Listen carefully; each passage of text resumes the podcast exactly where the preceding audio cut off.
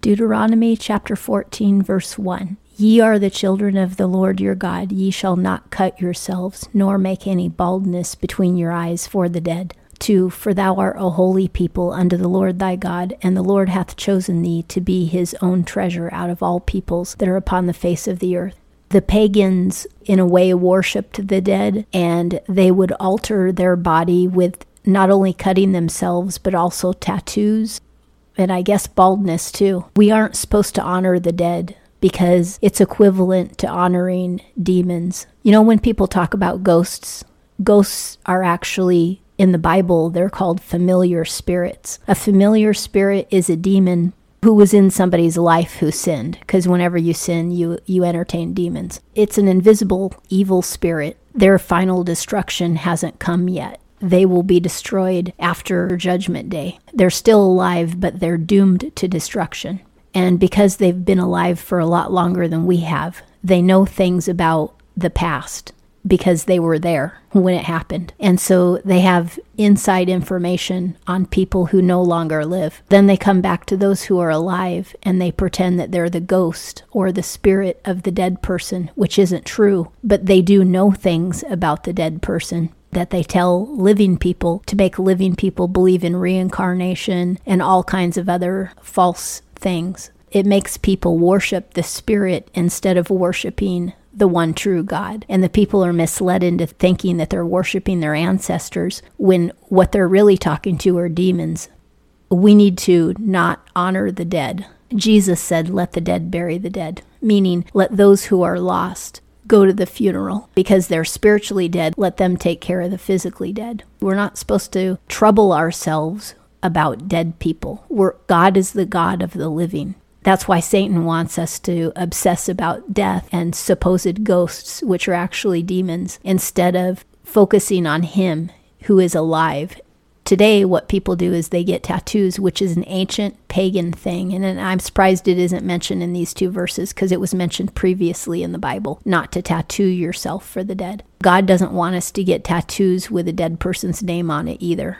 God does not like that. 3 Thou shalt not eat any abominable thing. 4 These are the beasts which ye may eat the ox, the sheep, and the goat. He's going to go over the clean animals again, but today we can eat any animal we want. Because in the New Testament, after Jesus ascended to heaven, God told Peter that from now on, in order to spread the gospel, we will have to eat whatever is placed before us because we'll have to spread the gospel in different nations among different people who don't eat kosher.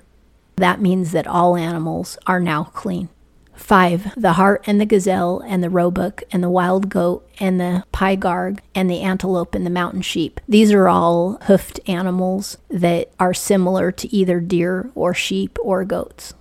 6. And every beast that parteth the hoof and hath the hoof wholly cloven in two, and cheweth the cud among the beasts, that ye may eat. Because the animals that both have a cloven hoof and chew their cud, like deer and cow, those animals don't carry diseases and they're herbivores. That means that their meat is better for us to eat for our heart condition.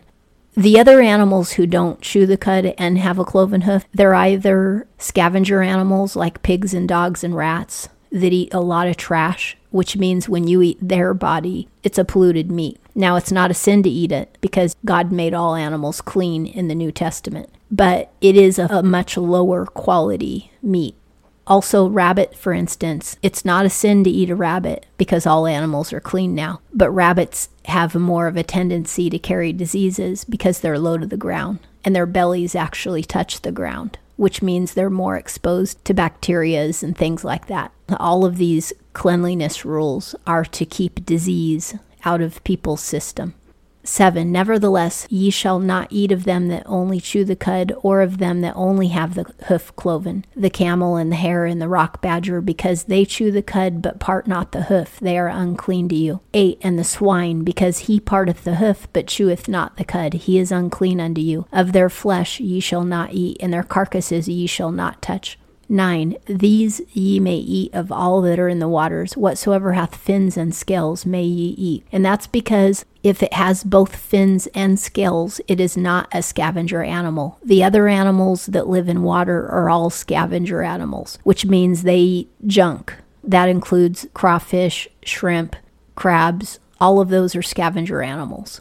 10 And whatsoever hath not fins and scales ye shall not eat, it is unclean unto you. 11 Of all clean birds ye may eat. 12 But these are they of which ye shall not eat the great vulture, and the bearded vulture, and the osprey. Those are carrion birds, which means that they eat dead carcasses. They're scavenger animals again. 13. And the glede and the falcon and the kite after its kinds. 14. And every raven after its kinds. Now, another thing that these animals have in common is that they're killers. They kill other animals to eat. And God wanted the Israelites to only eat basically innocent animals that did not kill. The herbivores are non violent animals. And remember, God doesn't like violence, He hates it. Yes, He had the Israelites kill the pagans, but the pagans were way more violent, even to their own children and their own women, than the Israelites were when the Israelites killed them. And so God was actually extricating violence from the land by having the Israelites kill the pagans in Canaan. God is having the Israelites eat animals that do not kill. 15. And the ostrich and the nighthawk and the sea mew and the hawk after its kinds. 16. The little owl and the great owl and the horned owl. 17. And the pelican and the carrion vulture and the cormorant. 18. And the stork and the heron after its kinds, and the hoopoe and the bat. 19. And all winged swarming things that are unclean unto you, they shall not be eaten swarming bugs. There's a lot of them that are unclean. For instance, flies, they land on poop, they land on dead carcasses. It lays its eggs in a carcass, all kinds of stuff. So these are just filthy things. Now, of course, again, today you can eat that stuff if you want to, and it's not a sin. 20. Of all clean winged things ye may eat. 21. Ye shall not eat of anything that dieth of itself. Thou mayest give it unto the stranger that is within thy gates, that he may eat it, or thou mayest sell it unto a foreigner. For thou art a holy people unto the Lord thy God. Thou shalt not seeth a kid in its mother's milk. You can eat the clean bugs like locust and grasshoppers. Those are clean because they don't land on carcasses and poop and they actually are herbivores as well. Also, he's saying that it's okay if the non Israelites eat dead animals that they find, but the Israelites can't do that. And he's saying, do not cook a baby goat in its own mother's milk because this is very detestable. This is very disrespectful to life. Even though they're animals, the fact that you would take the mother's milk to boil her own baby in is so horrifically violent and disrespectful. It's just not of God. We need to be respectful of animals and not do horrific, detestable things to them, such as torturing the chickens before they die. And There's a lot of really detestable stuff that goes on in these mass farms, and God hates that stuff. 22 Thou shalt surely tithe all the increase of thy seed, that which is brought forth in the field year by year. He's saying you must give the top 10% of everything that I give you. 23 And thou shalt eat before the Lord thy God in the place which he shall choose to cause his name to dwell there. The tithe of thy corn, of thy wine, and of thine oil, and the firstlings of thy herd and of thy flock, that thou mayest learn to fear the Lord thy God always. When you bring a tithe to the Lord, part of it goes to the priest, part of it goes to God. And if you get to eat part of it because it's like a thanks offering or whatever, then you eat it in the presence of the Lord. You don't just take it home and forget about God. It isn't just about eating, it's about fellowshipping with your Creator. They had to eat right there at the temple. Now, of course, if it's a regular day and they're not bringing a tithe, then they would eat it at home. 24. And if the way be too long for thee, so that thou art not able to carry it, because the place is too far from thee, which the Lord thy God shall choose to set his name there, when the Lord thy God shall bless thee. 25. Then shalt thou turn it into money, and bind up the money in thy hand, and shalt go unto the place which the Lord thy God shall choose. 26 And thou shalt bestow the money for whatsoever thy soul desireth, for oxen, or for sheep, or for wine, or for strong drink, or for whatsoever thy soul asketh of thee. And thou shalt eat there before the Lord thy God, and thou shalt rejoice, thou and thy household. At home you sell the animal to get the money, and that's your sacrifice. But then you take the money and you go on site to the temple and purchase another animal for the sacrifice with that same amount of money. Then you eat in the presence of the Lord. Now, notice it said wine and strong drink. They did make liquor and they were allowed to offer it for an offering, but the Bible is consistently against drunkenness, which means that they must have only had an ounce of it at a time because any more than that, you'd be drunk. And they may have used it for really good purposes like operations and stuff like that, putting people to sleep when they're sick.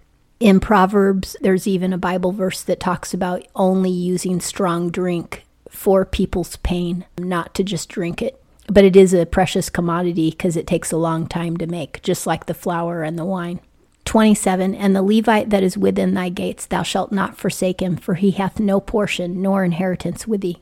God is saying that they have to support the Levites through the tithe because the Levites don't have their own land. 28 At the end of every three years, even in the same year, thou shalt bring forth all the tithe of thine increase, and shall lay it up within thy gates. You bring it into storage every three years, all of the tithe from your fields.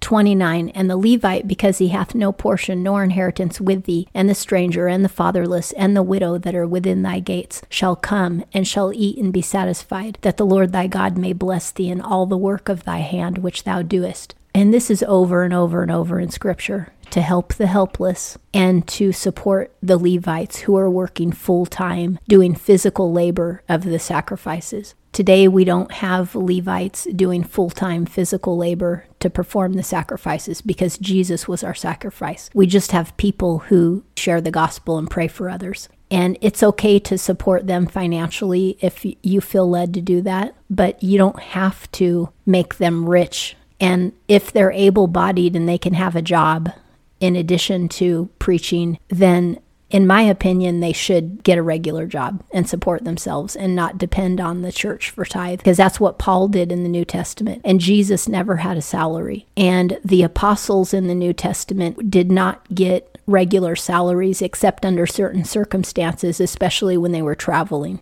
But they were never guaranteed salaries but some of them were, their travels were financed, and even their spouses were sometimes financed to travel with them. It was based on the need. They were paid according to their need, not according to the standards of society like what you see today, where a pastor could have a really expensive house and the people who pay tithe to him could be really poor. That wasn't what you saw in the New Testament at all. The apostles would not be having more money than the people who support them. And as always, in both New and Old Testament, God required that you take care of the helpless, which is those without husbands, those without fathers, and those who are foreigners and strangers in your land. Those are the precious people who God commands that we always support. And that concludes Deuteronomy chapter 14.